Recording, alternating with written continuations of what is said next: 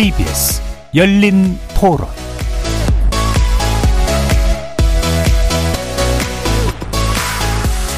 안녕하십니까. KBS 열린 토론 정준희입니다.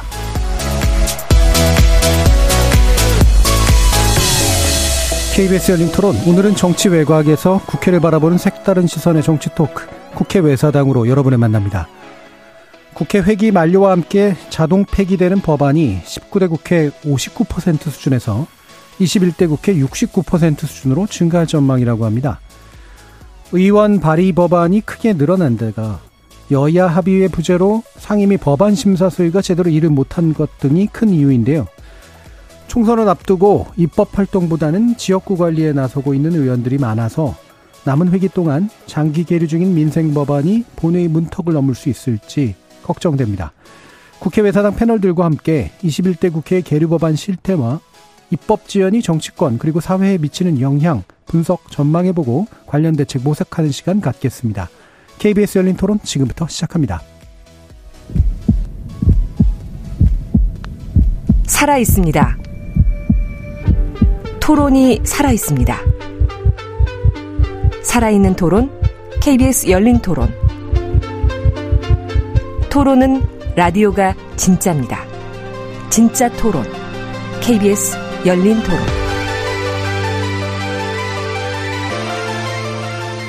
오늘 토론 함께 해주실 네 분 소개해드립니다. 김영호 변호사 나오셨습니다. 안녕하세요. 이동수 청년정치크루 대표 함께 하셨습니다. 안녕하십니까. 장희로 시사인 기자 잘해주셨습니다. 네, 안녕하세요. 조기동 작가 나와주셨습니다. 네, 안녕하십니까. 문자로 참여하실 분은 샵 9730으로 의견 남겨주십시오. 단문은 50원, 장문은 100원의 정보 이용료가 붙습니다. KBS 모바일 콩과 유튜브를 통해서도 무료로 참여하실 수 있습니다. KBS 연락의 모든 프로그램은 유튜브를 통해서도 함께 하실 수 있습니다. 여러분의 많은 관심과 참여 부탁드리겠습니다. 자, 이제 21대 국회, 어, 뭐 총선까지 얼마 안 남았기 때문에 반년도 안 남은 그런 상태인데요. 지금 어 이렇게 법안이 발의됐다가 통과 못한 채 이제 버려지는 규모가 역대 최다를 기록할 것이다. 어떤 내용인지 장인호 기자님 소개해 주시죠. 네, 제가 이제 오기 전에 국회 위안 정보 시스템 네. 들어가서 확인해 보니까요. 오늘 기준으로 21대 국회 계류 중인 법안이 전부 1만 6,916건이더라고요. 음. 근데 이게 어느 수준이냐면 17대 국회 때는 3,161건이었고요.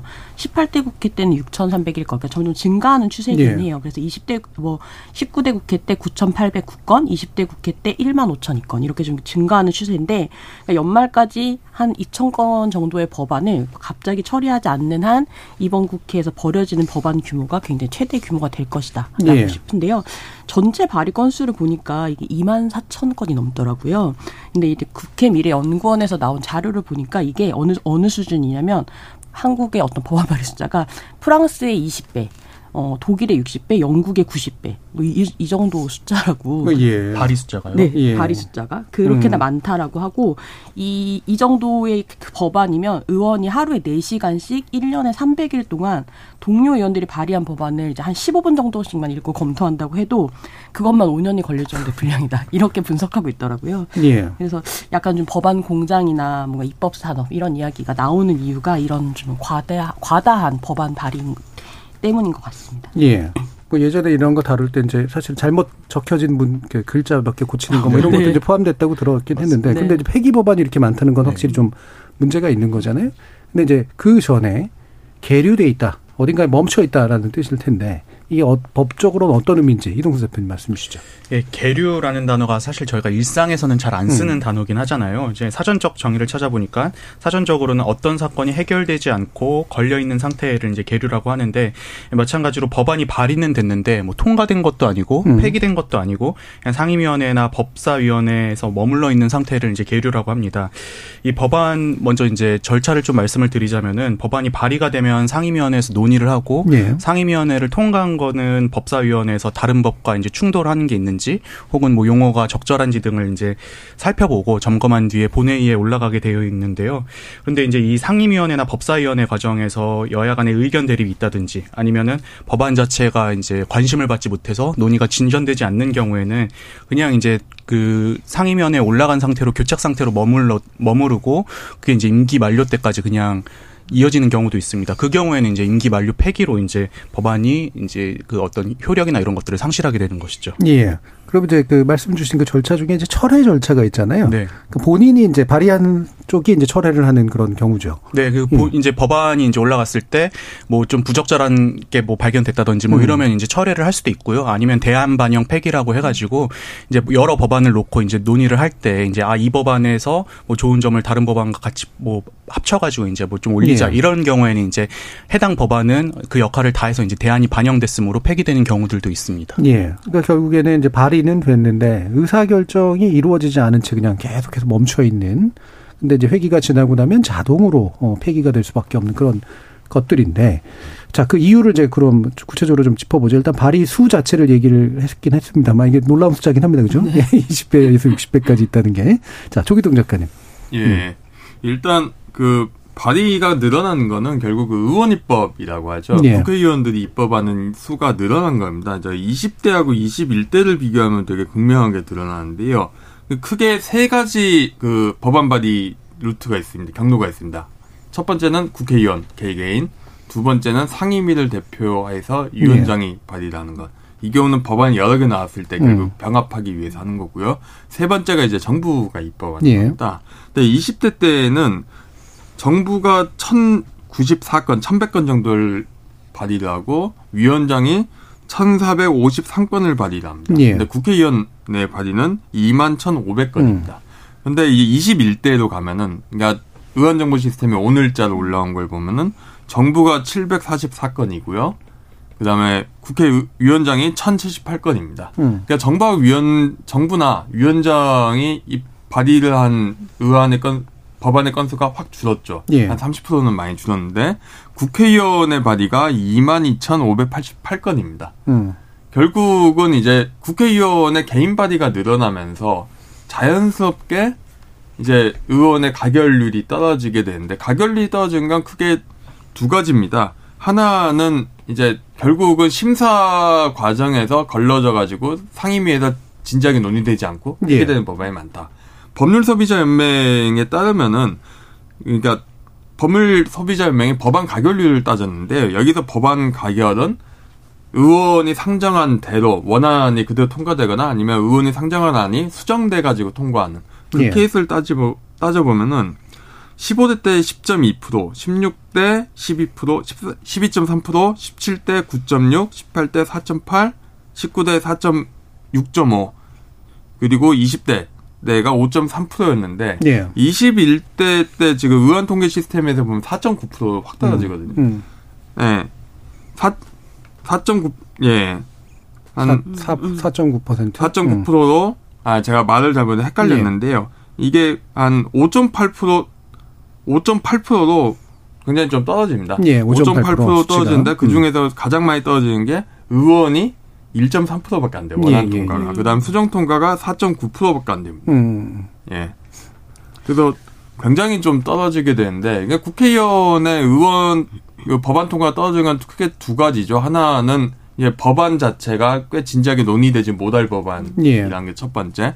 두 번째는 비슷비슷한 안건의 법안이기 때문에 결국 병합 통과가 됩니다. 예. 그래서 병합 통과 비율의 대표적인 게 가상자산 관련 입법인데요. 음. 그 올해 6월에 6월에 본회의를 통과했는데 이게 법안이 19개인가가 경쟁적으로 예, 발의가 돼요. 예, 그래서 의원마다 다들 법안 하나씩 내놓는 사연 형국이 되고 어떤 그 법안이 여러 개를 다루거든요. 단순하게 가상자산 지위뿐만 아니라 예. 어떤 그 소비자 보호나 금융 관련 법제 여러 개 건드리기 때문에 결국 위원장 직권으로 이거를 병합해 가지고 발의 그 의안 심사를 하자. 예, 예. 이렇게 해서 금융위가 따로 나서서 용역 보고서를 발주해서 어떤 심사 사실상 법제 심사를 음. 하죠. 심사하나 뭔가 법안의 틀을 만들고 금융위가 초안 같은 걸 잡아가지고 병합해가지고 열아홉 개가 통과됩니다. 만들어 음. 통과됩니다. 그러면 나머지 이 열아홉 개의 법안은 대안 반영으로 다 묶여버리죠. 예, 그렇겠죠. 예. 또는 이제 상임위에서 그렇게 올라와가지고 이제 나중에 토론할 법사위로 올라서 법사위에 계류되는 법안들도 꽤 있고요. 음. 그렇게 해가지고 되게 통과율이 떨어지게 되는데 실제로 그 대안 반영까지 다 합쳐가지고 그 법안이 의원이 전체 발의된 법안이 얼마만큼 법안 실제 법안 변경에 반영이 되느냐 음. 그걸 따로 뽑아봤는데 이게 16대 때 2000년대 2000년 총선에 선출된 16대 국회 때 63%였는데 2012년 19대 때 41.7% 예. 떨어지고 2016년 된 20대 국회 36.4 그리고 2020년 된 21대 국회 29.3으로 떨어집니다. 음. 결국 이게 그리고 법안 반영의 법안 안건 수는 19대, 20대, 21대가 7,400건, 8,800건, 그리고 21대가 7,145건으로 예. 사실 비슷하게 유지가 돼요. 예. 그러니까 이거는 국회가 처리할 수 있는 법안, 음. 정상적인 프로세스 하에서 처리할 수 있는 법안의 수가 꽤 한계가 있는 거죠. 예. 국회 기능상. 그런데 의원 발의가 계속 늘어나면 늘어날수록 처리되지 못하고 버려지는 법안. 내지는 더 이상 과부하가 걸려 있는 법안들이 그냥 늘어난다고 할 수 있겠죠. 예. 그러니까 말씀처럼 이제 보면은 그, 그 국회는 어쨌든 일정 수의 법들은 그래도 최종적으로 통과는 시키는데 그건 이제 대체로 이제 정체돼 예. 있고 그 이상 발의가 되고 있기 때문에 이제 갭이 점점 벌어지고 있는 그런 상태인데 이게 이제 뭐 아까도 철회하거나 뭐 병합하거나 어쨌든 의사 결정을 내리면 그래도 이제 자동 폐기는 안 될 텐데 왜 의사 결정들을 안 내리는 걸까? 뭐 이런 것도 있을 테고요. 오기 전에 네. 제가 그 국회에서 일하는 보좌관이랑 통화를 잠깐 했는데요. 그러니까 발의 건수 자체가 대폭 줄지 않으면 사실은 네. 국회 기능을 할 수가 없다. 이런 그러니까 국회 기능이 지금 왜곡되고 있는 상태다라고 이제 이야기를 하시더라고요. 그러면서 이게 뭐 지금 이제 입법이라고 하는 게 이제 뭐 국회 차원에서 하는 일인데 이, 이게 그렇다기보다는 그냥 이제 막 나눠서 대립하다가 때가 되면 그냥 한꺼번에 본회의에서 막 수백 건씩 예. 통과되고 이러다 보니까 우리가 만든 법률인데도 이제 국회도 책임 못 지고 의원도 책임 못 지는 상황이 그러니까 이 법안 수 자체가 너무 많다 보니까 이런 일들이 발생한다고 그런 얘기를 해줬는데 그게 좀 인상적이었었어요. 예. 저도 이제 이, 이 부분에 있어서 중요한 건 뭐 대한 아 뭐 이렇게 임기 만료 폐기가 늘어나거나 이런 뭐 가결률이 낮아진다든지 이런 게 문제가 아니라 그냥 질 낮은 법 질 낮은 법안들이 되게 양산되고 있고 그 수가 너무 많다는 게 문제인 것 같은데요. 저는 이게 약간 블로그랑 좀 비슷하다고 느꼈어요. 블로그 서비스나 이런 것들이 처음에 이제 오픈을 하면은 예. 사람들이 글도 많이 쓰고 하면서 좋은 글들도 보이고 그걸 제가 이제 살펴보기가 되게 용이하잖아요. 근데 네. 그 블로그 플랫폼이 인기를 얻기 시작하면은 막 스팸성 글들, 홍보 글들이 예. 막 올라가기 시작하면서 글 양 자체가 늘어나면 사실 제가 좋은 글을 찾기가 어려워지는 그게 지금 이 법안 통과와 좀 비슷한 게 아닌가 이런 생각이 들었습니다. 예, 스팸성 의안이 올라오고 있다, 뭐, 이렇게 지금 얘기되는데, 김영호 변호사님. 저는 약간 그 법안 발의 과정의 behind story를 조금 말씀드리면 예. 예, 국회법 79조 1항에 따르면 의원이 국회의원 개인이 법안을 대표 발의하기 위해서는 공동 발의하는 의원이 10인이 있어야 합니다. 그렇죠. 음. 근데 보통은 같이 상임위를 하거나 같은 소위를 하고 있는 의원들 간에 그 서명을 받아주는데 이게 코로나 전후로 해서 그 과정이 많이 달라졌습니다. 그래서 예. 코로나 전에는 그 법안을 발의하려면 그 의원실에서 법안을 기한을 해서 그 서명 날인 서명부를 들고 각 의원실을 다녀야죠. 다 돌아다녔습니다. 그래서 예. 그 하- 한나절 돌아야 열 군데 다 돌고 예. 설명을 해주는 데도 있고 안 주는 데도 있어서 하루 이틀 이게 계속 지연이 되는데 코로나 19가 되면서 이게 비대면 접촉이 되고 이 전자발의 시스템을 약간 활성화가 되면서 예.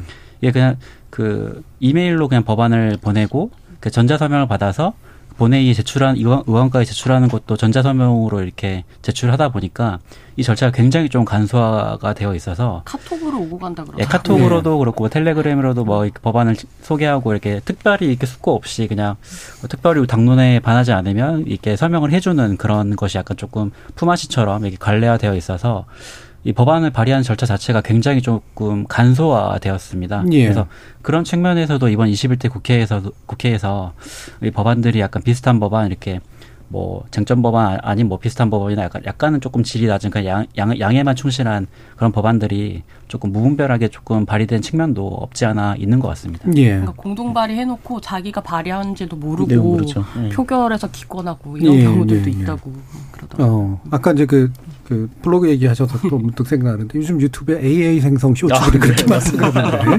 예. 그 AI가 생성한 컨텐츠와 유사한 정도의 운명에 처한 그렇죠. 것 같네요. 그러니까 저 실제 내용들을 생산하는 과정에서 뭐 어느 정도 생친경을 썼겠지만 어, 기본적인 어떤 요건을 갖추기 위해서 필요했던 물리적 장치들이 좀 약화된 면들이 좀 있다 이런 건데 혹시라도 뭐 다른 문제 지적해 주실 거 있으실까요? 그러니까 이게 뭐 공동발의라고 하는 게 사실은 왜 중요하냐면 사전에 충분히 협의한다라는 의미에서 중요한 거거든요. 그러니까 이제 법안의 숫자의 문제가 아니라 이 내용을 우리가 같이 고민해서 이제 같이 내놓는다라고 하는 의미에서 중요한 건데 이 그러니까 13대 국회만 해도 그 공동 발의로 법안했던 그 공동 발의 법안 수가 이제 여, 10명만 됐, 그러니까 수, 그때는 예. 20명이었는데, 그때는 이제 11건 정도밖에 안 됐었는데, 20대 국회에서는 그러니까 1만 건이 넘는 거예요. 그러니까 10명만 하는 사람이. 음. 그러니까 이게 사실상 이제 공동 발의라고 하지만 그냥 약간 법안을 남발하는 경향이 그만큼 차이가 되게 많이 난 건데, 그러니까 결국 형식상인 요건만 채우는데 법안을 음. 내는 데 있어서, 그러니까 내용을 같이 협의하거나 이런 조정하거나 이런 과정은 사라지고, 아, 법안 보낼게, 뭐 카톡으로 보낼게 이러면 이제 보고 그러고 나면 그 방에 막내 비서가 와가지고 그냥 도장만 받아갖고 이런 예. 식으로 되는 것들이 결국 숫자 숫자 문제일 텐데 그 그거 저는 이제 이따가도 뭐 짚게 되겠지만 결국은 이제 아, 아까 무슨 그런 시민단체나 이런 데서 언론에서 계속 이제 평가하잖아요. 예. 법안 발의 숫자 그렇죠. 자체로 음. 그게 아무래도 좀 영향을 좀 많이 미친다라고 이야기를 하더라고요. 심, 예. 심리적으로. 그게 이제 지표화되다 보니까 네. 그래서 이제 일하는 국회의원인 것처럼 보이기 위해서 제대로 일을 하지 않는 국회가 만들어지는 좀- 좀 역설들이 좀 만들어지는데 이게 2021년에 일하는 국회법 소위 예, 그게 시행되고 있는데 이게 내용이 뭐였는가? 아, 일단 김영호 변호사님 한번 짚어주실래요?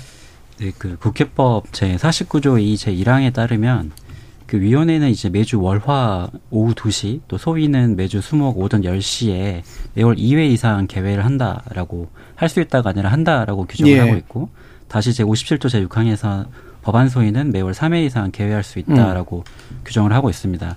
하지만 이게 국회법 자체가 국회 절차에 관한 법률이기 때문에 몇회 이상 뭐 개회를 한다고 규정하지만 사실상 이를 위반한다고 해서 이를 강제할 수 있는 그런 규정이 없기 때문에 그 일하는 국회법이 있더라도 뭐 여야 간사 간의 협의가 되지 않으면 소위가 열리지 않아도 아무런 페널티가 없는 그런 예. 상황에 있습니다. 예, 절차법에 관련된 건 죄송합니다. 그렇다면 예를 들면 어 너 당신들 왜 이거대로 안 해?라고 누군가가 이제 문제를 삼아도 사법적으로 그 부분을 어, 해결할 길이 없다 이런 의미로 이해하면 될까요? 네, 특별히 뭐 특별한 사정이 없는 한이란 이라고 국회법에 예. 명시되어 있지만 여야 간사 간의 합의가 되지 않는 건 음. 특별한 사정이라고 볼 수 있고 예, 이- 입법부가 아닌 이 사법부에서 그 여야 간사 간 합의가 되지 않는 거에 대해서 이렇게 특별한 사유가 있냐 없냐를 판단하는 것 자체가 예. 헌법상 그 그렇죠. 삼권 분립에 음. 좀 위반될 여지가 있기 때문에 굉장히 좀 애매한 좀 gray 영역에 있다고 볼 수 있습니다. 예, 그렇죠. 입법권을 이제 잘 침해 안 하려고 하는 게 또 사법부의 어, 기본적인 태도이기도 하니까 그래서 이게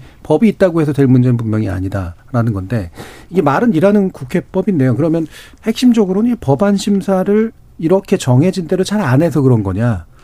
아까 말씀처럼 너무 많아서 그런 거냐? 좀 많이 한다고 해서 이게 폐기 법안이 늘어나는 속도를 그냥 쭉 줄일 수 있는데 별로 의- 의미가 없을 수도 있을 것 같아서 어떤 생각들인지 한번 의견 들어보죠. 네. 일단은 좀 너무 지나치게 법안이 양 불량 법안들이 많이 생, 만들어지는 네. 발의되는 거죠. 불량 법안이 발의되는 거는 결국 의원의 인센티브가 유인 의원들이 일하는 구조가 뭔가 괜찮은 법안을 오랫동안 들고 정말 심사숙고하고 저 당의 상대당 의원들과도 협의해서 뭔가를 오랫동안 뭔가 만들 뭐 일을 만들어 보자는 게 아니라 그저 그냥 법안 한번 지- 만들고 실적 한번 쌓아보자. 이걸로 굉장히 그 약간 안 좋은 형태의 좀 공공 영역에 속한 공무원들의 행태가 비슷하게 되는 그런 게 좀 심한데요. 결국은 그 정당마다 국회의원들의 정량평가, 공천을 위한 정량평가 기준 중 하나가 입법 성과인데 입법 성과 중에서 이 입법이 좋은 입법이냐, 나중에 본회의까지 가서 통과된 입법이냐를 안 따지고 예. 대부분이 발의했냐. 대부분이 발의를 했느냐로 되어 있습니다. 20대 총선의 선출직 평가표를 보면은 입법 수행 실적이 7%나 되거든요. 여기서 밀리면 안 되기 때문에 결국 나중에 본회의 통과되는 법안은 대부분 본인이 또한 숟가락 얹기 때문에 예. 자기가 편 법안을 얼마나 냈느냐로 가점을 득점을 추가 득점을 얻으려면은 이게 법안을 많이 낼 수밖에 없는 거죠. 음. 예. 이동수 대표. 네, 저는 이게 본질적으로 이 의원이 의정 활동을 잘하는지 못하는지 이 측정할 수 있는 사실 방법이 명확히 안, 명확치 않다는 것 그게 예. 좀 문제인 것 같아요. 예컨대 이제 법안을 뭐 발의를 많이 하고 그게 통과가 많이 돼서 꼭 좋은 정치냐 했을 때 통과가 안 될 법이지만 되게 그걸 뭔가 사회를 바꾸기 위해서 되게 노력하는 분들도 예. 있는 거잖아요. 예, 위해서. 그렇죠. 음. 그 경우에는 통과는 안 될지언정 되게 좋은 정치를 한다고도 볼 수 있는데 그럼 또 만약에 법안의 어떤 양적인 측면을 측정할 경우에는 그런 분들이 또 손해를 볼 수 있고 예, 이런 쪽- 이런 게 좀 이렇게 되게 어려운 것 같아요. 그래서 기준을 어떻게 세우느냐가 중요한데 예를 들어서 국정감 사 같은 경우에는 국감을 잘하냐 못하냐 기준 잡기가 되게 어렵잖아요. 그래서 예전에는 뭐 당에서 이제 뭐 국감에서 뭐 일면을 몇 번을 냈냐 막 이런 식으로 이제 측정을 하기도 했는데 물론 이것도 되게 일차원적인 어떤 방식이긴 하지만 또 최근에는 그마저도 없어져 가고 있는 상황이라는 게 되게 좀 어려운 점인 것 같습니다. 예. 예. 이게 국회가 일을 안 한다기보다 일을 이상하게 하는 네. 그건데 그러니까 그 논문 재밌는 게 하나 있더라고요. 20대 국회 때 막바지에 그 2019년 12월 10일 날 법이 198건이 통과가 됐거든요. 근데 여기서 통과된 법안의 71%가 소위에 단한 번만 상정돼서, 그러니까 심사를 거의 안- 그러니까 그냥 대충 한 거죠. 하고 해서 완결된 법안이고 한 34%에 달하는 법이 바- 아까 이제 진행자님도 말씀해 주셨는데, 그러니까 뭐 법안에 판명된이라고 네. 되는 거를 밝혀진으로, 음. 혹은 경과된 것을 진안으로, 공익상 이걸 뭐 공익을 위하여 등으로 이렇게 특정 단어를 고치거나 이제 그런 법 들을 포함하고 있는 대안 이런 건데요. 이날 이제 통과된 법안 자체는 198건인데 여기 이제 병합된 법안까지 하면 어 이날 하루 만에 500건에 넘는 법률 음. 재개정이 이루어졌다 그러더라고요. 그러니까 일을 열심히 하고 있는 거죠, 사실은. 음. 이상한 방식으로. 음. 예, 김병환 씨. 네.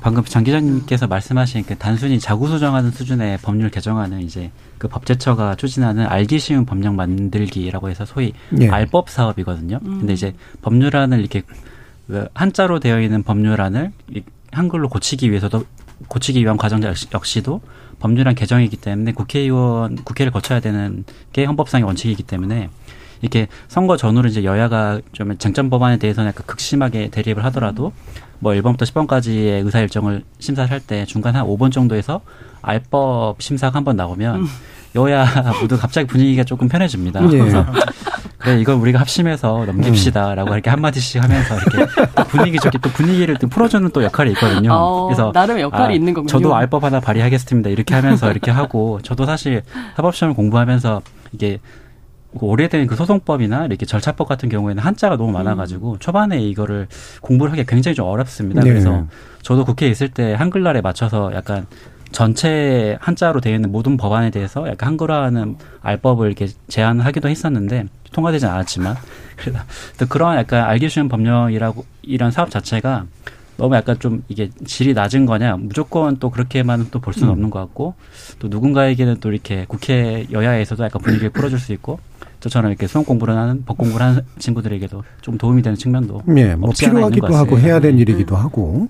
어, 근데 이제 사법시험을 준비하셨더래 가지고, 예, 사법고시 통과하신 분으로 보기엔 너무 젊어 보여서, 어, 상당한 동안이구나. 예, 변호사 시험 말씀하시는 거죠? 아, 전 사법시험 어, 봤습니다. 아, 그렇습니까? 네, 예, 네. 어, 대단합니다. 예. 9년, 전- 9년 전입니다. 그러니까 알법 관련해서 알기 쉬운 예. 법 관련해서 저 드리고 싶은 게 이게 이게 의원들이 이제 자기의 어떤 발의 건수 채우려고 그냥 단어 하나 수정해서 발의하고 이런 경우들이 너무 많잖아요. 그래서 제가 문희상 의장 때로 기억하는데 국회의장이 주도적으로 이런 법안들 한번 싹 정리해서 한꺼번에 우리가 처리를 하자 한 적이 있었어요. 그래서 저는 이것처럼 이렇게 좀 자잘자잘한 법들은 이렇게 의원 개개인들이 할 게 아니라 그냥 국회 뭐 상임위 예, 상임위 차원이든 아니면 의정 차원 의장 차원이든 한번 주도해서 이런 걸 정리를 한번 했어도 좋겠다라는 생각입니다. 예, 그러면 사실 이 부분 한번 짚어보죠. 이게 저는 사실 국회를 좀 너무 좀 쉽게 비판하는 거를 좀안 좋아하는 좀 스타일인데, 실제로 제가 알기로는 국회는 굉장히 바쁘고, 정말 열심히 뭔가를 하고 그래도, 예, 그런데 이제 이런 입법 성과만 남긴다라고 하는 이유로 이제 이걸 개점 휴업했다라고 만약 예를 들면 보도문을 만들거나 이런 게 이제 온당한 일이냐. 네, 이런 생각이 드는데, 이래 보신 입장에서 어떠신지 한번 얘기를 들어볼까요? 조 작가님 어떠세요? 법안 말고도 할 일도 굉장히 많습니다. 그쵸. 사실 예. 저는 잠깐 국회에서 일할 음. 때 법안 만드는 거 말고 다른 일들을 주로 예. 했었는데 주로 많죠. 뭐 일단은 가장 기본적으로 당 일이 저, 제가 모시던 사장님은 이제 당직 당의 요직을 예, 맡고 예, 예. 있었고 당시 뭐 음. 선거나 여러 가지 일이 있었는데 당장 당 선거 정부 전략을 짜야 되는 일이 가장 컸고요. 그거 핸들링을 해야 되는데 매일매일 돌아가고 뭐 의원에 대한 홍보를 해야 되고 그 다음에 법을 당장 만드는 게 아니거든요. 예. 법이라는 거는 이제 결국은 의원이 관심을 가지고 있는데 의원 의원이 관심을 가지고 있는 또는 보좌진이 우리 의원실의 역점 사업은 이게 돼야 된다는 약간 장기 플랜 하에서 움직이는 것들입니다. 예. 상당수는. 그러면은 이제 그 전에 이해관계자들을 대상으로 해가지고 뭐가 필요한지 내지는 어떤 이해관계가 걸려 있는지 조사를 하는 것부터 이제 시작이 되는데 그러려면 그거 준비를 해야 되고 뭐 지역 구민들의 어떤 그 수건 사업이나 지역구 이슈들 예. 관리를 해야 되고 또는 이제 뭐 당 여러 가지 국정감사 준비를 해야 되니까 그거는 이제 3분기 8, 8월 달부터는 이제 예. 국정감사 예산으로 음. 끝나는 거고 그러면은 법안을 안 만든다고 해서 이게 국회의원실 꼭 필수적인 기능들 정무 기능, 정책 기능, 그렇죠. 지역 구민에 대한 서비스 예. 기능 등등등은 여전히 돌아갈 수밖에 없죠. 예, 네. 그렇죠. 그러니까 입법 외에도 이제 이런 정부적 기능이라든가 이제 행정부 감시 기능이라든가 이런 것들이 이제 다 같이 있어서 아 이게 일을 안 한다라고 내 단순 결론을 내리기 좀 어려운 면들이 분명히 있는 것 같긴 한데 예 어떠세요? 예, 네, 이동수 뭐. 말씀하신 것처럼 이제 입법을 위한 사전 준비라든지 지역구 챙기는 문제들도 진짜 굉장히 많은 시간이 소요가 되고요. 그리고 또 당무라고 하잖아요. 당의 업무. 예컨대 이제 당의 뭐 대변인을 맡고 있다든지 아니면은 뭐 청년위원회, 뭐 여성위원회 이런 위원회를 맡고 있는 경우에는 또 관련 단체들이나 아니면은 인사들도 많이 만나고 다니고 의견을 수렴하는 것들도 있어요. 그래서 그것만 해도 진짜 바쁘더라고요. 예. 개인적으로 저는 이제 주로 당의 뭐 대변인이나 아니면 언론 주로 나가시는 의원들 이제 메 시지 담당을 많이 했었는데 이게 뭐 국회는 정기회의나 임시회의는 뭐 뜨문뜨문 이- 있을지언정 뉴스는 매일 나오는 거잖아요. 예. 그럼 그거에 대해서 어떤 정무적인 메시지를 준비하고 이런 것들도 또 굉장히 많은 에너지가 또 소모되는 것 같습니다. 예. 김 변호사님 또 behind story. behind story가 before story도 괜찮습니다. 이게 이제 개점 휴업이라고 하니까 이게 개점을 했지만 휴업을 할 만한 이유가 있어야 휴업이 가능하니 예. 사실상 좀 더더 바쁘다고 음. 할 수도 있을 것 같습니다. 그래서 휴업할 만한 그럴듯한 이유가 있어야 되니까. 음. 그래서 보통 국회에서 표현하기로는 약간 정책의 끝이 정무라고 이렇게 표현을 하면서 예. 정책적으로 논의되는 그 법안이나 뭐 입법 심사를 정무적으로 어떻게 좀 풀어 나갈지에 대한 전략들을 굉장히 많이 고민을 합니다. 그래서 특히 이제 상임위 간사 의원실 같은 경우에는 이게 당뿐만 아니라 뭐 청와대 대통령실과도 소통을 하면서 다음 소위를 어떻게 잡고 이 소위에는 어떤 안건이 몇 번으로 올라가야 된다라는 것까지 사전 예. 조율을 다 하고 음. 그와 관련해서 뭐 입법조사처나 뭐 야당 쪽 간사 간사실이랑 이게 충분한 또 논의를 이렇게 물밑 작업을 계속하고 우리가 언제 열고 이건 우리가 이번에 올려서 통과를 시키고 대신에 너희가 좀 하- 하고 싶은 법안들 이렇게 몇 개는 이렇게 우리가 하면서 예. 물밑 협상을 굉장히 좀 오래 진행을 합니다. 그래서 음. 소위가 열리기까지 과정이 좀 굉장히 좀 치열하게 좀 전개가 음. 되는 측면이 있어서 뭐 개점 휴업이긴 하지만 조금 약간 형식상 휴업이고 약간 개업을 하기 위한 예. 영업을 하기 위한 저 과정이라고 좀 예. 봐주셨으면 그렇죠. 좋을 것 무대 같습니다. 위에서의 활동보다 무대 안에서의 네. 활동도 굉장히 중요한 활동이니까 어, 그 무대 뒤에서 그러면 이게 이제 결국은 일을 안 한다라기보다는 아까 장 기자님 말씀 주신 것처럼 안 해도 될 또는 이상한 일을 하거나 예, 그죠? 또는 대단히 선별적으로 할 수밖에 없거나 뭐 이런 문제일 텐데 가결률이 높은 법안들의 특징들이 좀 있다면서요? 예, 장 기자님. 가결률이 높은 예. 그러니까 이게 이제 음. 고소득층이 아, 관심 네네네. 높은 법안이 가결률이 높았다더라. 음. 사실 이런 걸 낼 때 조심해야 되긴 하는데 네, 이게 그래서 그런 건지 뭐 저도 아니면 다른 이유가 있는 건지 사실 이런 것도 좀 봐야 되긴 하는데. 뭐 약간 AI로 분석을 했다 약간 예, 예. 이러던데 법무법인 지평, 한국 리서치 그리고 Strategy and Research 음. 여기서 이제 21대 국회 정책 입법 관련해 가지고 이제 분석을 한 결과인 건데요. 그러니까 이제 21대 국회가 중장년, 그러니까 40대, 50대 고소득층이 중요하게 여기는 법안을 상대적으로 많이 처리했다 이런 예. 거거든요. 그러니까 뭐 이를테면 이 집 이 40에서 50대의 고소득층이 다른 집단에 비해서 이제 관심이 높은 게 공직선거법, 음. 뭐 형사소송법 이렇게 약간 좀 정치 현안에 굉장히 좀 밀접한 거에 더 많이 관심을 갖는 걸 보였는데 여론 중요도 자체가 만약에 뭐 한 27 이러면 이 2층에서는 이 4050 고소득층에서는 뭐 37 이렇게 예. 되고 그다음에 뭐 이제 형사소송법 개정안 중에 이제 영상 재판 절차 규정을 담은 이 개정안도 전체 여론에서는 한 뭐 관심도가 예를 들면 19 이 정도 예. 되면 음. 이 고소득 40 고소득층에서 30 이렇게 되는 건 거예요. 그러니까 이 두 법은 사실 입법 타당도라는 거를 또 AI가 제가 한 것이 아니고 AI가 조사한 바에 따르면 예. 굉장히 10점대로 낮은데도 불구하고 다 국회 본회의를 통과를 했거든요. 음. 그러니까 이제 이거에 반해서 이른바 이제 우리가 민생 법안이라고 예. 하는 것들은 이제 장기 계류되는 경우들이 많은 건 거죠. 그러니까 입법 타당도도 높고 여론 음. 중요도도 높지만 뭐 통과가 안 되고 이런 경우들이 많아서 사실 이제 국, 국회 어떤 입법 과정이라고 하는 게 민의랑 정말로 밀접하게 다 있느냐라고 하는 거는 검토가 필요한 일인 것 예, 같습니다. 그러니까 크게 두 축이네요. 그러니까 여론이 많이 좀 주목하고 있느냐, 그리고 그쵸. 좀 입법적 필요가 좀 어느 정도 있느냐라는 두 지표로 봤을 때 그 두 지표가 높다고 해서 반드시 잘 가결되는 건 아니더라. 네. 그렇다면 이제 뭐, 뭐 어느 정도의 의심의 여지는 있어 보이는데 그게 어쨌든 정당들이나 이런 데 주요 정당들이 미는 법안이 있을 테고 또 합의가 잘 되는 법안이 있을 테고 그런 게 특정한 어떤 패턴을 나타낸다면 그게 뭘까는 한번 주목해 볼 필요는 있을 것 같아요. 다른 분들은 어떤 생각이신지. 저는 그게 결국에 이제 의- 음. 그 입법을 하는 의원들에게 어떤 사람들이 주로 영향력을 끼치느냐의 문제인 예. 것 같아요. 근데 아무래도 이제 고학력에 정치에 참여할 수 있는 어떤 여유가 있는 분들이 또 이제 적극적으로 목소리를 개진할 수 있고 예. 그러다 보니까 또 그런 영향력들이 이제 의원들에게 끼치는 게 아닌가 싶은데 비슷하게 제가 갖고 온 게 하나 있는데요. 예. 그 이- 지난해 이제 이태원 참사 이후에 되게 음. 안전에 대한 어떤 경각심이나 인식이 되게 높아졌 잖아요. 그래서 서울시가 불법 건축물에 대해서 이제 규제 강화를 하는 예. 음. 걸 이제 주로 주요 내용으로 하는 건축조례 개정안을 이제 입법 예고를 했는데 음. 이제 아무래도 이 불법 건, 건축물을 규제하겠다. 그리고 뭐 이행 강제금 같은 걸 높이겠다. 이러다 예. 보니까는 지역에 이제 건물주분들이 되게 많이 음. 반발을 하신대요. 그래서 예. 제 이제 지인이 있는 의원실 같은 경우도 서울에 있는 지역구인데 해당 지역구에 있는 건물주분들이 되게 많이 항의를 하고 예. 이거 통과 이제 통과되게 함 냅두면은 가만 안 두겠다 이런 식으로 압력을 좀 넣는 다고 하더라고요. 음, 그러니까 국회는 아니라 서울시 의회 네, 서울시 그- 의회의 어떤 조례인데 이제 국회의원이 좀 영향력을 행사해 줘라 이걸 예, 되게 예. 강력하게 요구를 한다고 하더라고요.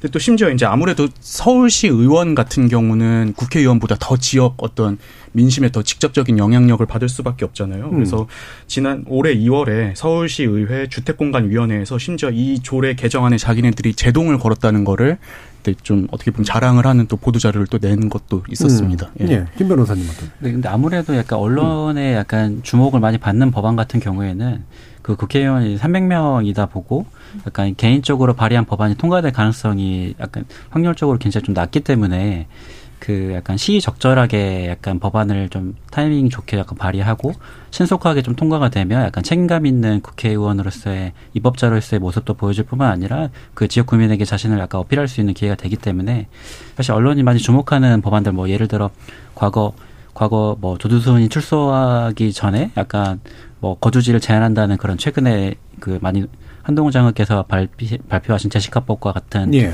그런 법안들이 이렇게 이슈가 되면 곧바로 이렇게 법안을 발의해서 약간 통과시키는 그런 과정들을 보면 국회의원들도 약간 이 정책의 끝은 약간 정무라고 표현했듯이 이, 이, 이 정책을 가지고 내가 이 사회 사회에서 약간 제도적인 허점을 어떻게 이 사각, 사각지대를 보완했다라는 점, 점을 충분히 이렇게 홍보를 하면서 자신 지역 구민들에게도 약간 충분히 예. 좀 어필할 수 있는 기회를 가질 수 있을 것 같아서 음. 많이 좀 중요하게 생각을 하시는 것 같습니다. 예, 그러니까 좀 PR의 가능성이 좀 높은 네. 이런 것들이 아무래도 좀 잘 선별되기도 할 테고. 조 작가님. 네. 보통 이게 그전 재밌는 게 여성 권위, 여성 할당제 관련된 법안들이 장기 표류되는 경향이 예, 굉장히 예, 많습니다. 예. 대표적인 게그 국공립대 여성 교육 비율을 25% 이상 확보하라. 확보하라는 그 교육공무원법 개정안이 있었는데 이게 체계나 자구 문제도 다 없었는데 법안 심사 소위에서 한 350일, 346일을 계류가 됩니다. 예. 야당만대로 계류가 되는데 비슷하게 뭔가 되게 약간 사회적 압력은 약간 있고 명분도 있는데 이거라면 정치적으로 좀 손해날 것 같은 음. 법안들은 여지없이 계류가 많이 되죠. 예, 예. 뭔가 대표적인 게 군인사법 개정안이라고 영창제도 폐지하는 법안 음. 네. 같은 경우는 800일 가까이 음. 계류가 되거든요. 그래서 그 2000, 그게 2017년 9월에 법사 상임위를 통과했는데 이게 이, 2019년 11월에나 이제 법사위를 통과합니다. 2020년에 통과가 됐는데 그 그렇게 뭔가 좀 반대 이거를 통과했을 경우에 정치적으로 좀 손해가 나거나 아니면은 뭔가 비토하는 세력 분명히 있는 경우 음. 당에서 특정 정당의 지- 주요 지지 그룹에서 그런 법안은 사실 사회적인 약자를 위한 법안도 꽤 많은데 그 굉장히 많이 계류가 되더라고. 요 왜냐하면 이거를 발의하는 세력도 결국은 저 비토를 내가 누르거나 협상해가지고 음. 법안에 밀어붙일 만한 그런 정치적 유인이 없으니까. 예, 예, 예. 음, 장 기자님. 아, 그러니까 이게 법안이 결국은 양쪽으로 늘어난다는 것 자체가 음. 정당에서 어떤 정책 조정의 어떤 그렇죠. 그게 실패했다라고도 볼 수 있을 텐데요. 그러다 보면 입법 과정이 사실은 뭔가 사회통합 기능도 갖고 있는 건데 예. 사회통합보다는 약간 좀 갈등을 좀 증폭시키는 거 아닌가 그런 수단으로 오히려 입법 과정이 이용되는 거 아닌가라는 생각도 들고요. 그리고 이제 말씀하신 대로 사실은 이 법안이 너무 이제 양적으로 많다 보니까 결국은 비쟁점 법안부터 다루게 되거든요. 예. 그냥 빨리 합의가 쉬운 것들부터 막 통과가 되니까 정작 이제 사회적으로 중요한 법안들이 예, 중요한데 쟁점이 되는. 네, 예. 밀려서 나는 음. 경우들이 좀 많은 것 같아요. 그러니까 누군가한테 굉장히 어떤 절박한 삶의 문제들이 걸려 있는 법안들일 텐데 그런 것들이 약간 오히려 눈에 잘 예. 띄지 않고 묻히는 300일 먹고 400일 먹고 800일까지 묻히는 이런 경우들은 결국 또 법안의 양의 문제와도 또 연관이 있는 거 아닌가 음. 싶습니다. 예, 그래서 그 중요한데 이제 쟁점이 돼서 이제 밀리는 경우들 또는 그 쟁점화 시켜서 일부러 미루는 경우들 이게 되게 중요해 보여서 이거는 2부 시작하면서 바로 이제 논의를 한번 해보도록 하고요. 1부 마치기 전에 아 제가 이제 관련된 일하는 국회법인이 뭐 이런 거 자꾸 이제 김 변호사한테 여쭤봐서 죄송한데 일각에서는 이제 본회의 제설률을 높여야 이게 통, 그, 그 통과율이나 가결률이 높아질 거다라고 하는 얘기들이 나오는데 이게 어느 정도 타당하다고 생각하세요? 네, 현재 음. 지금 국회의원의 그 본회의 출석률보다 재석률이 현저히 좀 떨어져서 예.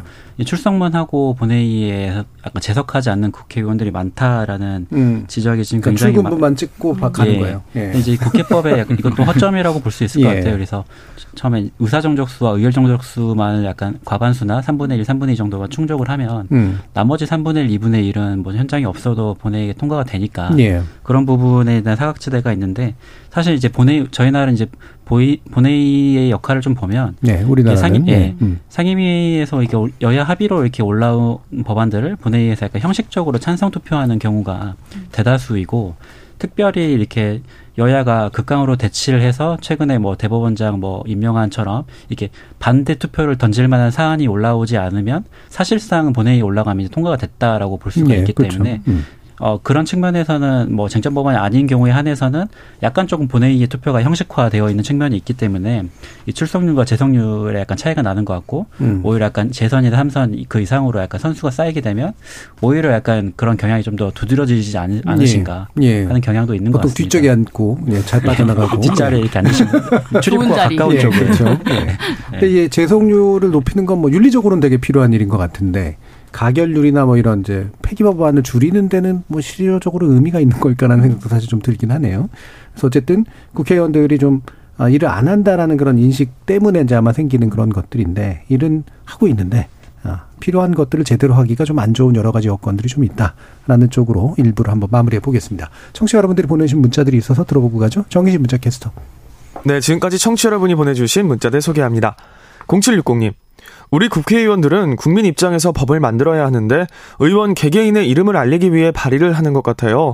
거대 양당의 정쟁으로 상대당이 발의한 법안들은 문제라고 비판만 하기 때문에 계류 법안이 많아지는 거 아닌가요? 협치와 토론이 없는 국회가 문제입니다.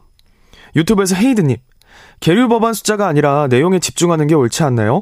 어떤 법안이 통과되었고 어떤 법안은 왜 통과되지 못했는지 내용이 중요하지 않나요? 유튜브에서 송학사님. 양에 파묻혀서 공익에 도움이 되는 법안들이 통과 안 되고 있는 경우 많죠. 법안 많이 내는 것도 중요한데 좀 더 심사숙고했으면 합니다. 9803님. 국회는 입법기관인데 오늘 방송을 들으니 제 역할을 못하고 있는 것 같네요. AI, OTT 등 사회는 날로 발전하고 있는데 관련 법은 아직 마련되지 못했다는 뉴스를 자주 접하는데요. 입법 지연에 따른 국민들이 겪는 부작용, 후유증을 생각하면 더 답답합니다 해주셨고요. 1357님. 근데 정말 아무 법안도 안 내는 것보다는 뭐라도 내는 게 낫지 않나요? 폐기되는 법안이 많다고 나쁘게만 볼 일은 아니라고 생각합니다. 라고 보내주셨네요. 네, KBS 열린 토론. 이 시간은 영상으로도 생중계하고 있습니다. 유튜브에 들어가셔서 KBS 일라디오 또는 KBS 열린 토론을 검색하시면 지금 바로 토론하는 모습 보실 수 있습니다. 방송을 듣고 계신 여러분이 시민 농객입니다. 계속해서 청취자 여러분들의 날카로운 시선과 의견 보내주세요. 지금까지 문자캐스터 정의진이었습니다. 토론은 치열해도 판단은 냉정하게 복잡한 세상을 바꾸는 첫 걸음은 의외로 단순할지도 모릅니다. 평일 저녁 7시 20분 당신을 바꾸는 질문 KBS 열린 토론 정준희입니다. KBS 열린 토론 국회 외 사당 2부에서는 조기동 작가, 장희로 시사인 기자, 이동수 청년정치 크루 대표 그리고 김영우 변호사 이렇게 네 분과 함께 이야기 나눌 텐데요. 자, 그 1부 원래 마무리해서 좀 얘기 나누려고 했던 것 중에 바로 이제 그 쟁점이 되고 있는데 그래서 나름 중요하기도 하고 같이 어떤 가치를 부여받고 있는 것들인데 이게 이제 계속 일부러 계류되거나 일부러 밀리는 그런 식의 현상들이 나오고 있는데 자, 이런 것들은 어떤 건지 몇 가지 한번 좀 짚어줄까요, 이동수 대표님?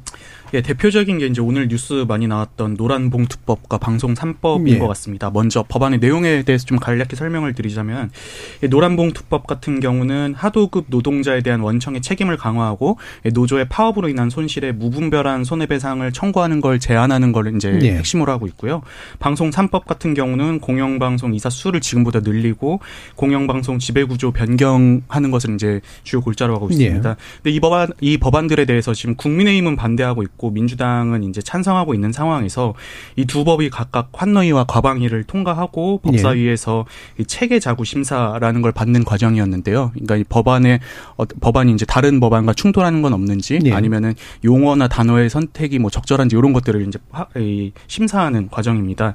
그런데 국회법 86조에 따르면 이 국회 법사위에서 상정된 법안이 아무 이유 없이 60일간 심의되지 않으면 다시 이제 상임위로 도- 되돌아가고요. 거기서 이제 상임위원장이 직권으로 이 직권으로 상정한 뒤에 상임위 제적위원 5분의 3 이상의 찬성으로 본회의에 부의, 즉 이제 직접 올릴 수, 예. 예, 예, 직접 올릴 수 있게 이제 됐는데요. 근데 이제 지금 이 두 법안 같은 경우도 이 절차에 따라서 현재 본회의에 부의가 된 상태예요. 예. 그런데 이걸 이제 국민의힘 의원들이 이런 행위가 국회법상 보장된 여당 소속 법 제사법위원회 위원들의 이 법률안 체계자구 심사권을 침해했다고 주장하면서 이제 예. 권한쟁의 심판을 청구했고 음. 오늘 오후에 이제 헌법재판소에서 이 절차상의 문제가 없다. 음. 뭐이 국회에서 합의해야 될 거를 다른 기관이 이제 간섭하는 건 뭐 이렇게 옳지 않다 해가지고 기각을 한 상태입니다. 예. 이에 대해서 이제 이 법안이 현재 11월 9일 날 본회의에 이제 상정될 예정인데 예. 이 장동혁 국민의힘 원내대변인 같은 경우는 뭐 필리, 필리버스터로 맞서겠다 지금 이렇게 음. 이제 주장하고 있는 예. 상황입니다. 그래서 방금 이제 말씀 주신 거는 이제 법사에서 걸려서 다시 돌아가서 이제 상임위에서 직회부, 그러니까 네. 다수의 의결을 거쳐서 직회부를 했는데 그게 이제 권한을 침해했다 해서 이제 지금 여당이 문제 제기를 했던 거고 헌법재판소는 침해된 바 없다. 네. 절차가 지켜졌다 이렇게 이제 본 거죠. 그럼 여기서 이제 두 가지 쟁점이 나오는데 내용에 대한 찬반은 뭐 일단 별개로 하고 이거는 이제 어, 오늘 논의 핵심은 아니니까요. 어, 이런 식의 이제 그 법사위가 가지고 있는 권한이 너무 커서 여기서 이제 자꾸 멈춰서 있는 경우들이 많다 라고 하는 거 한 가지 지적이 있고요. 이런 식의 됐을 때 이런 직회부 과정까지 가는 건 결국 합의가 잘 안 됐다는 얘기인데 합의가 안 됐어도 결국은 다수가 필요하다면 절차에 따라서 이렇게 올려지는 것도 이제 어떤 절차의 취지인데 그게 이제 그 여야 합의 정신에 유배됐다라고 또 말하게 되는 그런 상황들 어떤 판단들을 하시는지 한번 얘기를 들어볼까요? 먼저 조기동 작가님. 예. 뭐 법사위는 다들 상원 같은 역할을 한다는 건 다들 이- 음. 뭐 청취자분들도 익히 알고 계실 거고요. 왜냐하면은 상임위에서 통과된 법안이 그 법이 실제로 이제 다른 법과 충돌이 없는지, 내는 내지는 이게 위헌 소지가 없는지, 그 법안 내부에 허점이 없는지 예. 이런 걸 심사하기 위해서 법제사법위원회가 심사를 하는데 음.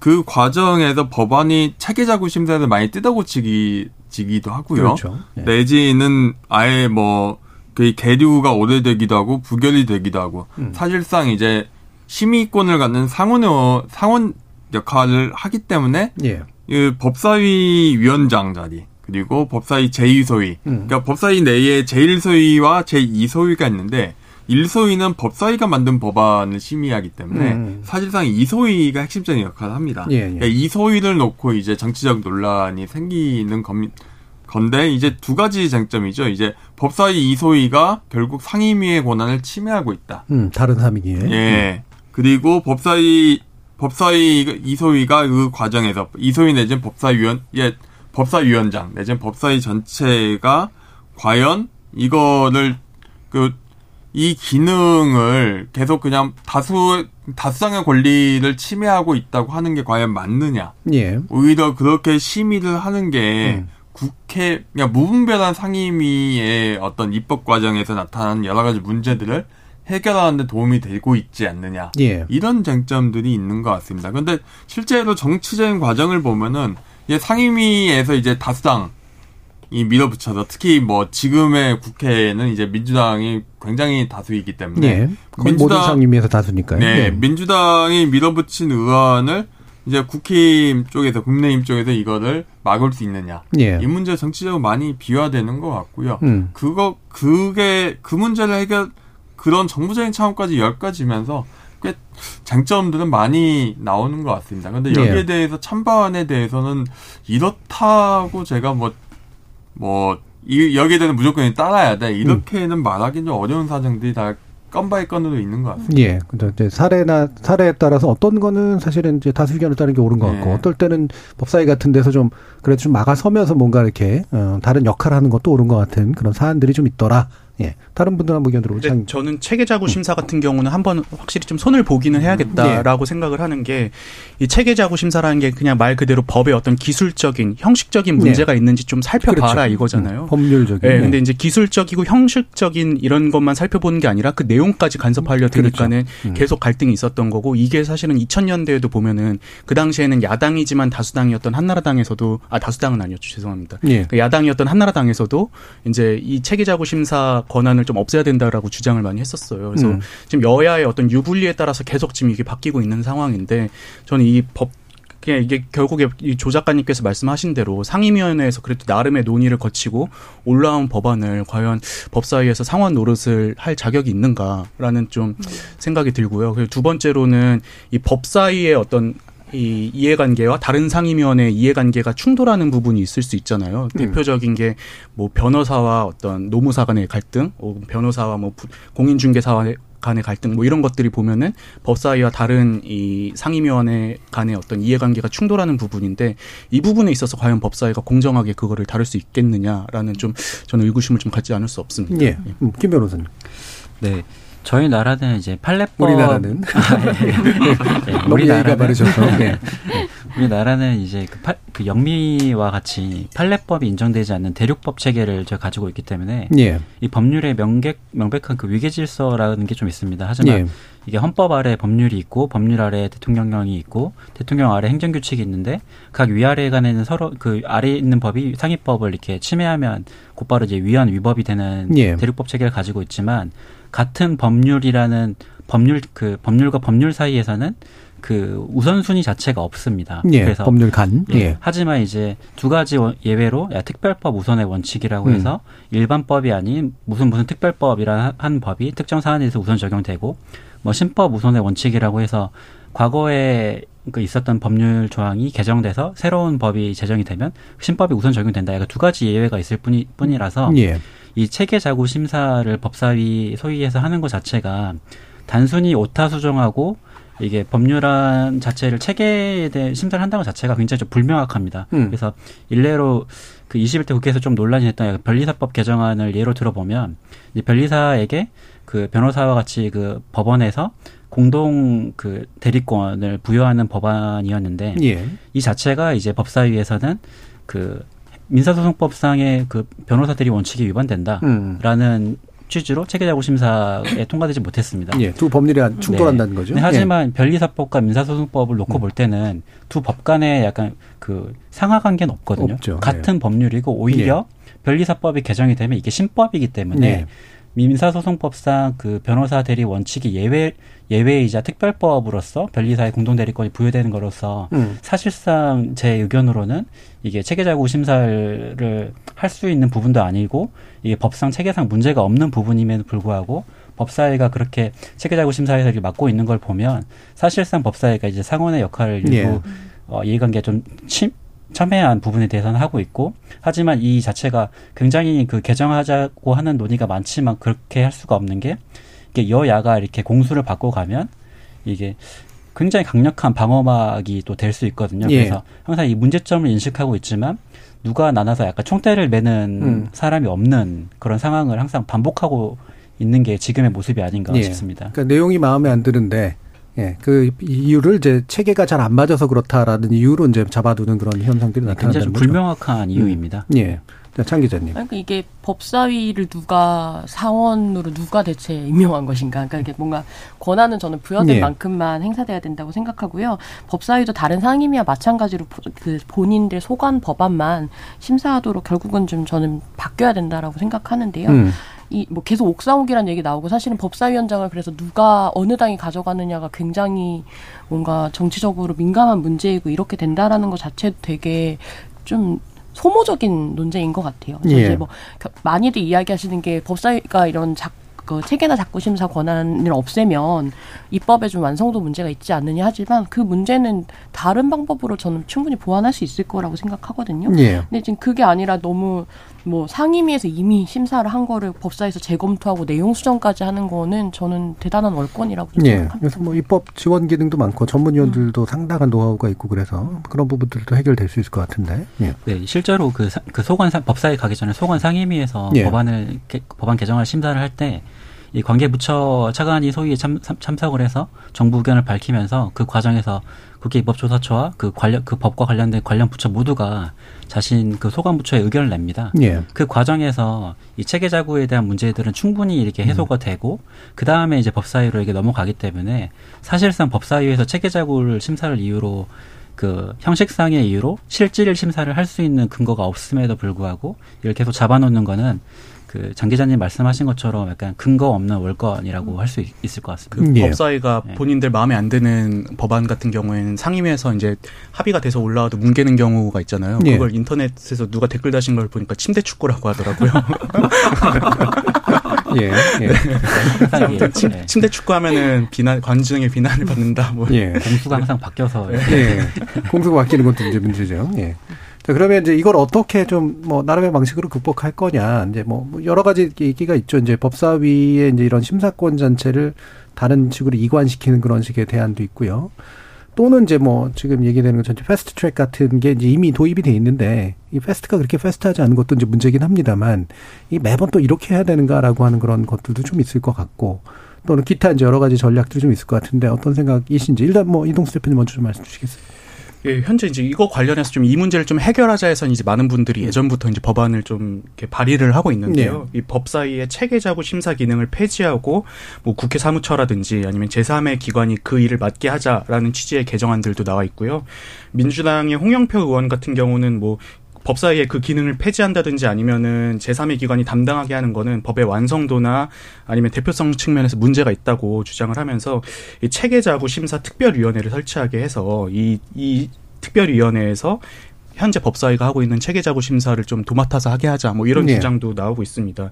근데 저는 이 문제의 핵심은 사실은 저희가 지금 계속 얘기가 나왔던 것처럼 다수당일 때는 이 체계자구 심사 기능을 폐지하자고 주장을 하고 또 이제 소수당이 되면은 모른 척하거나 또 필요하다고 입장을 바꾸는 게 문제인 예, 것 같아요. 그거라도 있어야 된다. 네, 그렇죠. 거고. 이제 예. 그래서 이제 이- 좀 제가 사례를 찾아보니까 실제로 주호영 그 국민의힘의 주호영 의원 같은 경우도 초선이던 2006년에 이 법사위 체계자구 심사를 폐지하고 별도의 상설위원회가 이제 그 기능을 하게 하는 국회법 개정안을 이제 발의하기도 했고요. 2012년에 19대 국회에서도 새누리당 의원들이 법사위 월권 방지법 이런 것들을 발의하기도 했습니다. 예. 저는 결국에 이제 말씀드렸던 것처럼 어떻게 해결하느냐의 문제, 뭐 방법의 문제가 아니라 이, 이 문제를 어떻게 대하느냐 하는 국회의원들의 자세 문제가 아닌가.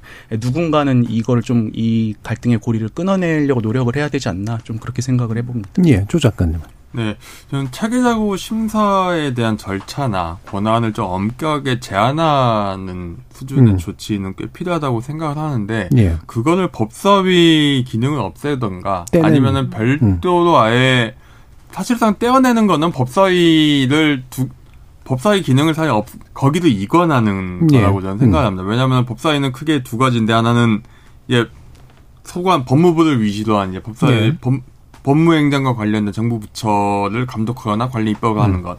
그 다음에 타 부, 부처 내지는 타 상임위에서 만들어진 법안 심사하는 건데 양쪽 중에서 첫 번째 기능은 사실 별로 안 되거든요. 예. 거의 뭐 이 부분이 이 부분 이 부분이 별로 안 되고 국회 의정 활동에도 빛이 안 나서 음. 관련 상임위가 제일 뭐 비선호 상임위 중 하나입니다. 예, 예. 오히려 이게 장, 정쟁화되는 거는 이제 법안에 대한 심사권. 음.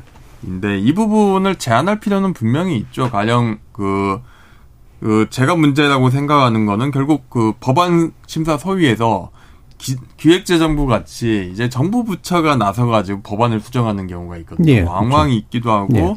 뭐 아예 이해관계가 이상하게 반영되는 경우도 있습니다. 가령 그 가습기 살균제 피해자에 대한 그 피해 소재 그 입증 책임을 하는 부분에 대해서 피해에 대해서 굉장히 많이 축소가 되거든요. 알 수 없는 이유로 음. 이해관계가 반영되는 부분은 문제가 있는데 이런 부분들은 이제 아예 그 법사 이, 이 자구 수정에서 그게 불가능하게 하던가 아니면은 이 부분은 왜 수정했다는 거를 명확한 근거와 명확한 어떤 범, 영향 분석 내지는 법률 분석에 대한 보고서나 의견서를 첨부하도록 해서 음. 그런 식으로 시- 아예 실명화하는 거죠.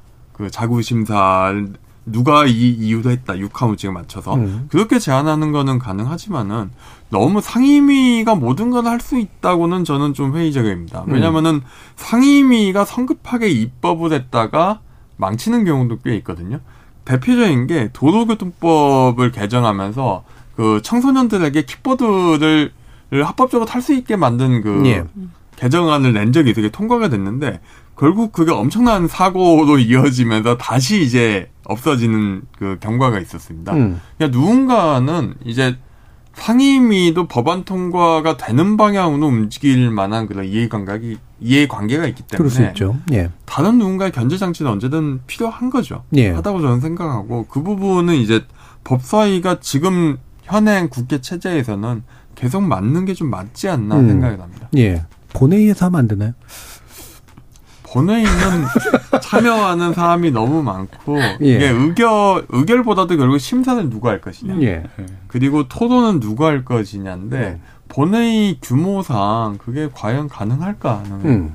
왜냐하면 이제 영국이나 이런 데들 보면은 실제로 그냥 모든 위원들이 만 나와가지고 이렇게 핵심 아. 법안 가지고 막더 토론하고 막 이러거든요. 예, 그게 결정하기 전에 바로 본회의를 하고 이러는 게 아니라 아. 이제 그런 식의 심사들을 이제 전체 위원들이 하는 주요 서- 법안에 대해서 뭐 이런 방식들도 있을 텐데 뭐 여러 가지 이제 대안들도 뭐 한번 고민들을 해보죠. 뭐 김 변호사님이나 장 기자님.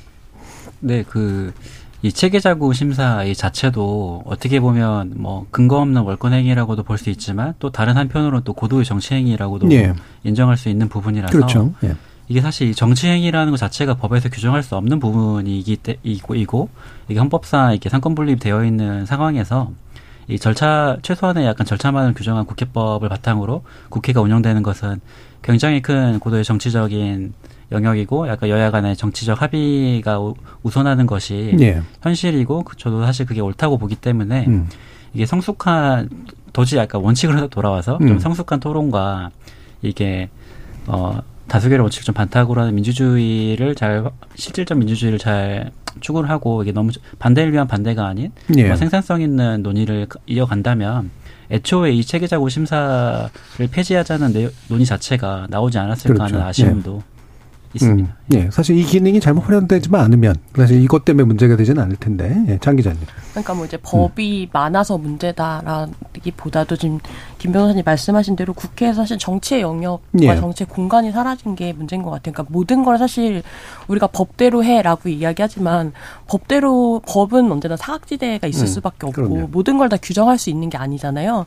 근데 마치 법 이 있으면 다 될 것처럼 해결될 것처럼 하니까 이 모든 거를 다 법을 보완해서 뭔가 음. 문제를 해결하려고 하는 하는 게 뭐 국회가 입법 기관이니까 그럴 수는 있는데 이 정치 공간에 어떤 방식으로 확보할 것인가가 사실은 더 본질적으로 이야기돼야 되는 문제가 아닌가라는 생각이 들어요. 예. 저는 법사위의 지금 이 체계자구 심사 권한이 또 이렇게 논란이 되는 이유 중에 하나가 예전에 이제 뭐 몇 년 전부터 검찰 개혁이나 공수처 관련해 가지고 또 갈등도 그쵸. 심했고 또 최근에 한동훈 자- 법무부 장관 문제 때문에도 이제 또 뜨거워지다 보니까는 각 당이 좀 약간 공격수 역할을 하시는 분들을 법사위에 많이 배치를 한 측면도 그렇죠. 영향이 좀 있는 것 같습니다. 예, 그래서 예. 이제 좀 이 한 번쯤은 좀 이 뭐라고 해야 되나 인적 구성을 좀 쇄신할 필요도 있지 않을까 법사위 내부적으로 예, 음. 그런 생각도 좀 들었습니다. 예. 실제로 국회가 꽤 양, 국회 법안 발의가 양극화되고 있는 음. 추세이긴 합니다. 이게 그 SBS가 국회 아직까지 개량화된 연구 결과는 없는데 미국처럼 SBS가 2020년에 19대, 20대 그리고 이번 21대에 국회 법안 발의 네트워크를 그려본 적이 있어요. 예. 그러니까 의원별로. 공동 발의할 하는 의원들의 경우는 이제 선을 그려가지고 네트워크를 그리는 음. 건데 굉장히 재밌는 게 19대나 20대 때는 어느 정도 양당 두 간에 양당 간에 교차되는 예. 선이 그려지는 게 꽤 있습니다. 그런데 21대를 가면 아주 명확한 수준으로 선이 안 그려져요. 음. 단절됐다는 거 단절되고 음. 양당에서 그냥 본인이 만들고 싶어하는 법안을 그냥 만들고 땡이거든요. 예. 그러면은 나타날 수 있는 결과는 너무 예측 가능한데 민감한 법안들 그리고 결국은 당이 쪼개지는 거는 결국 이해관계가 갈리는 영역에 있는 그런 예. 법안들은 절대 양당의 합의 없이 국회에서 그냥 합의를 하든가 음. 아니면 아예 그냥 싸우든가 둘 중 하나인데 결국 이렇게 양당 간 교류가 없는 거는 싸울 수밖에 없는 거죠. 예. 그러니까 이런 게 이게 법사위까지 이어 법사위의 어떤 기능 부전이라고 해야 될까요? 음. 아니면은 법사위를 둘러싼 정쟁화, 법사위의 정쟁화가 심해지는 이유가 아닐까 생각합니다. 예. 사실 원내대표들이 잘못하고 있는 거 아니겠습니까?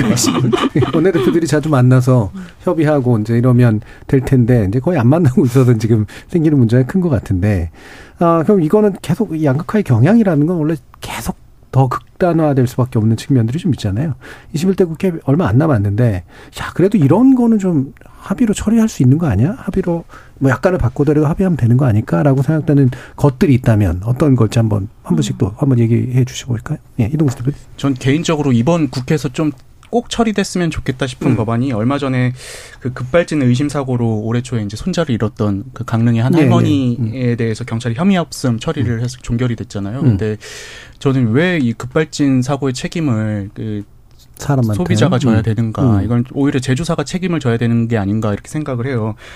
그 지금 국민의힘의 정우택 의원이 관련해 가지고 제조물 책임법 개정안을 이제 발의를 해 가지고요. 이 운전자의 과실이 차량 문제로 급가속이 발생해서 사고가 일어났다는 것을 합리적으로 추론할 수 있는 경우, 그러니까 음. 좀 뭔가 합리적으로 추측했을 때 이게 급발진이 맞다고 의심되는 경우에는 제조사가 그 책임을 지도록 법안을 예. 발의를 했는데요. 저는 인과관계까지는 아니라고 예, 하더라도 맞습니다. 예. 음. 그래서 꼭 저는 민생이라는 게 꼭 뭐 다른 게 아니라 진짜 이런 문제들 국민들이 되게 원하고 있는 것들을 해결하는 게 민생이라고 생각을 해요. 그래서 예. 이런 법안들만큼은 좀 이렇게 처리가 됐으면 좋겠다 이렇게 음. 생각을 합니다. 예, 조 작가님은 어떤 거? 저는 약간 좀 지금 법안을 처리한 회의적인 게 지금 임기가 6개월밖에 안, 안 남은 그렇죠. 시점에서 예. 사실상의 임기는 이제 3개월 정도인 음. 건데 지금 상황에서 이제 국회의원들의 대의성이 담보될 수 있는가? 음. 밀려 있는 법안 숙제하듯이 처리하는 게 과연 타당한가 하는 예, 좀 예. 생각이 들고요. 오히려 좀 저는 이제 본회의 통과된 노단봉투법 같은 법안들을 오히려 합의하에 통과하는 게 오히려 낫지 않을까. 예. 예. 저도 제가 사실 노란봉투법을 거의 시작한 제가 실무를 담당했었어가지고 예. 처음에 이제 어, 모금 입법하셨나요? 이 제가 입, 법하도록 압박하는 예. 역할을 제가 2013년 12월에 예. 저희 그러니까 저 시사인에 이제 그 음. 편지가 와가지고 이제 그게 시작이 돼서 음. 입법 활동까지 이어졌던 거고 제가 그 실무를 맡았어서 사실 10년을 기다린 법이기도 하고 예. 어, 어, 여러 이제 반대 의견이 있고 어떻더라고 하더라도 한 발을 떼는 게 저는 되게 중요하다고 생각하거든요. 그래서 좀 이번만큼은 통과 합의해서 통과가 되고 그걸 대통령이 좀 거부권을 행사하지 않으셨으면 하는 예. 그런 바람이 있습니다. 우리한테 사실 뭐 더 많은 법이 필요한 게 아니라 사실 좋은 법이 필요한 거니까요. 예. 예. 그러니까 이게 그 사실은 본회의는 물론 결정을 하는 거지만 그 전에 국회의사 그. 의장이나 이런 사람들이 해서 원내대표 불러 모아가지고 예전에 많이 그랬잖아요. 그러니까 예. 이걸 주면 예. 이걸 우리가 합의하면 우리가 음. 다른 걸 뭐 포기할 게 이르- 이렇게 됐거든요. 옛날에는. 그렇죠. 예. 그런 식으로 그- 그거를 뭐 나쁘게 얘기한 법안을 주고받는다라고 할 그렇죠. 수 있을 예. 테지만 그게 중요한 또 협의의 기능이었단 정치는. 거래니까요. 뭐 그런 면에서. 근데 그뭐 음. 그게 마치 거래, 막 음. 하, 그러니까 막검 검은 무슨 그런 음. 것처럼 이렇게 이야기를 하는 게 오히려 좀 국회에 대한 불신이 너무 커서 그런 것 같기는 한데 그런 점이 좀 안타깝죠. 네. 예, 뭐 일부 자꾸를 바꿀 수도 있을 테고 또는 특정 법안을 받고 특정 법안은 통과시켜주는 뭐 이런 합의도 가능할 수도 있을 테고요. 예, 또는 김 변호사님. 근데 이제 뭐 곧 이태원 참사 일주기가 예. 좀 다가오고 맞아요. 있는데 그 아- 아직 그 책임자에 대한 약간 불분명한 약간 명확한 약간 책임 소재도 약간 여전히 수사나 재판 중에 있지만 음. 다시는 또 이런 참사가 어처구니없는 참사가 좀 재발되지 않기 위해서도 약간 뭐 자발적인 뭐 행사나 뭔가 주관 불명의 행사에 대해서도 안전관리 강화나 막 경찰의 질서 정리에 대한 의무를 좀 담는 재난안전관리 기본법이 개정안이 좀 통과 좀 신속히 좀 통과가 됐으면 음, 재난안전관리 예, 기본법. 지금 좀 예. 많이 약간 상심하고 있으실 약간 유가족 분들에게도 좀 조금이나마 좀 위로가 되지 않을까 싶습니다. 예.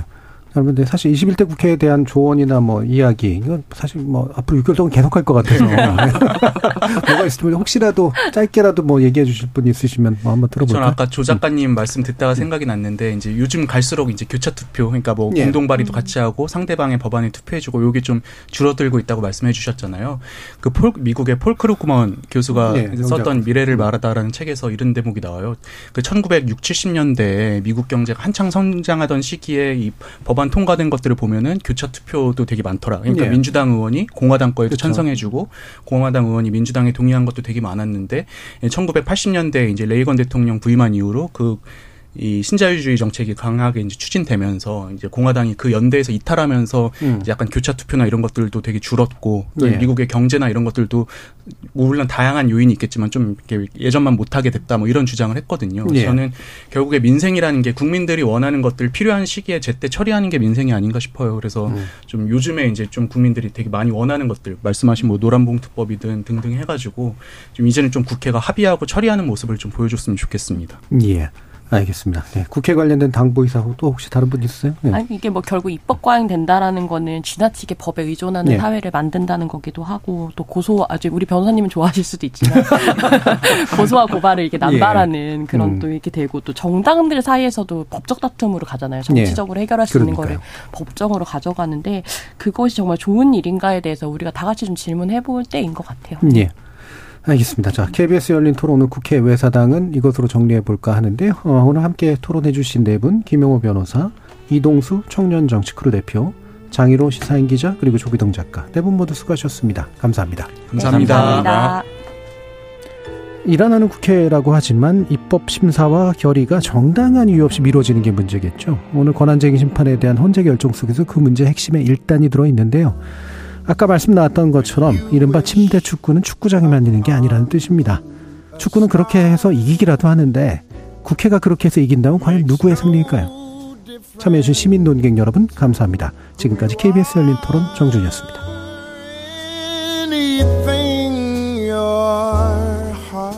일하는 국회 의미 있는 입법을 위한 바람을 담아서 어, 그레고리 포토가 부른 When You Wish Upon a Star 들으면서 마무리하겠습니다.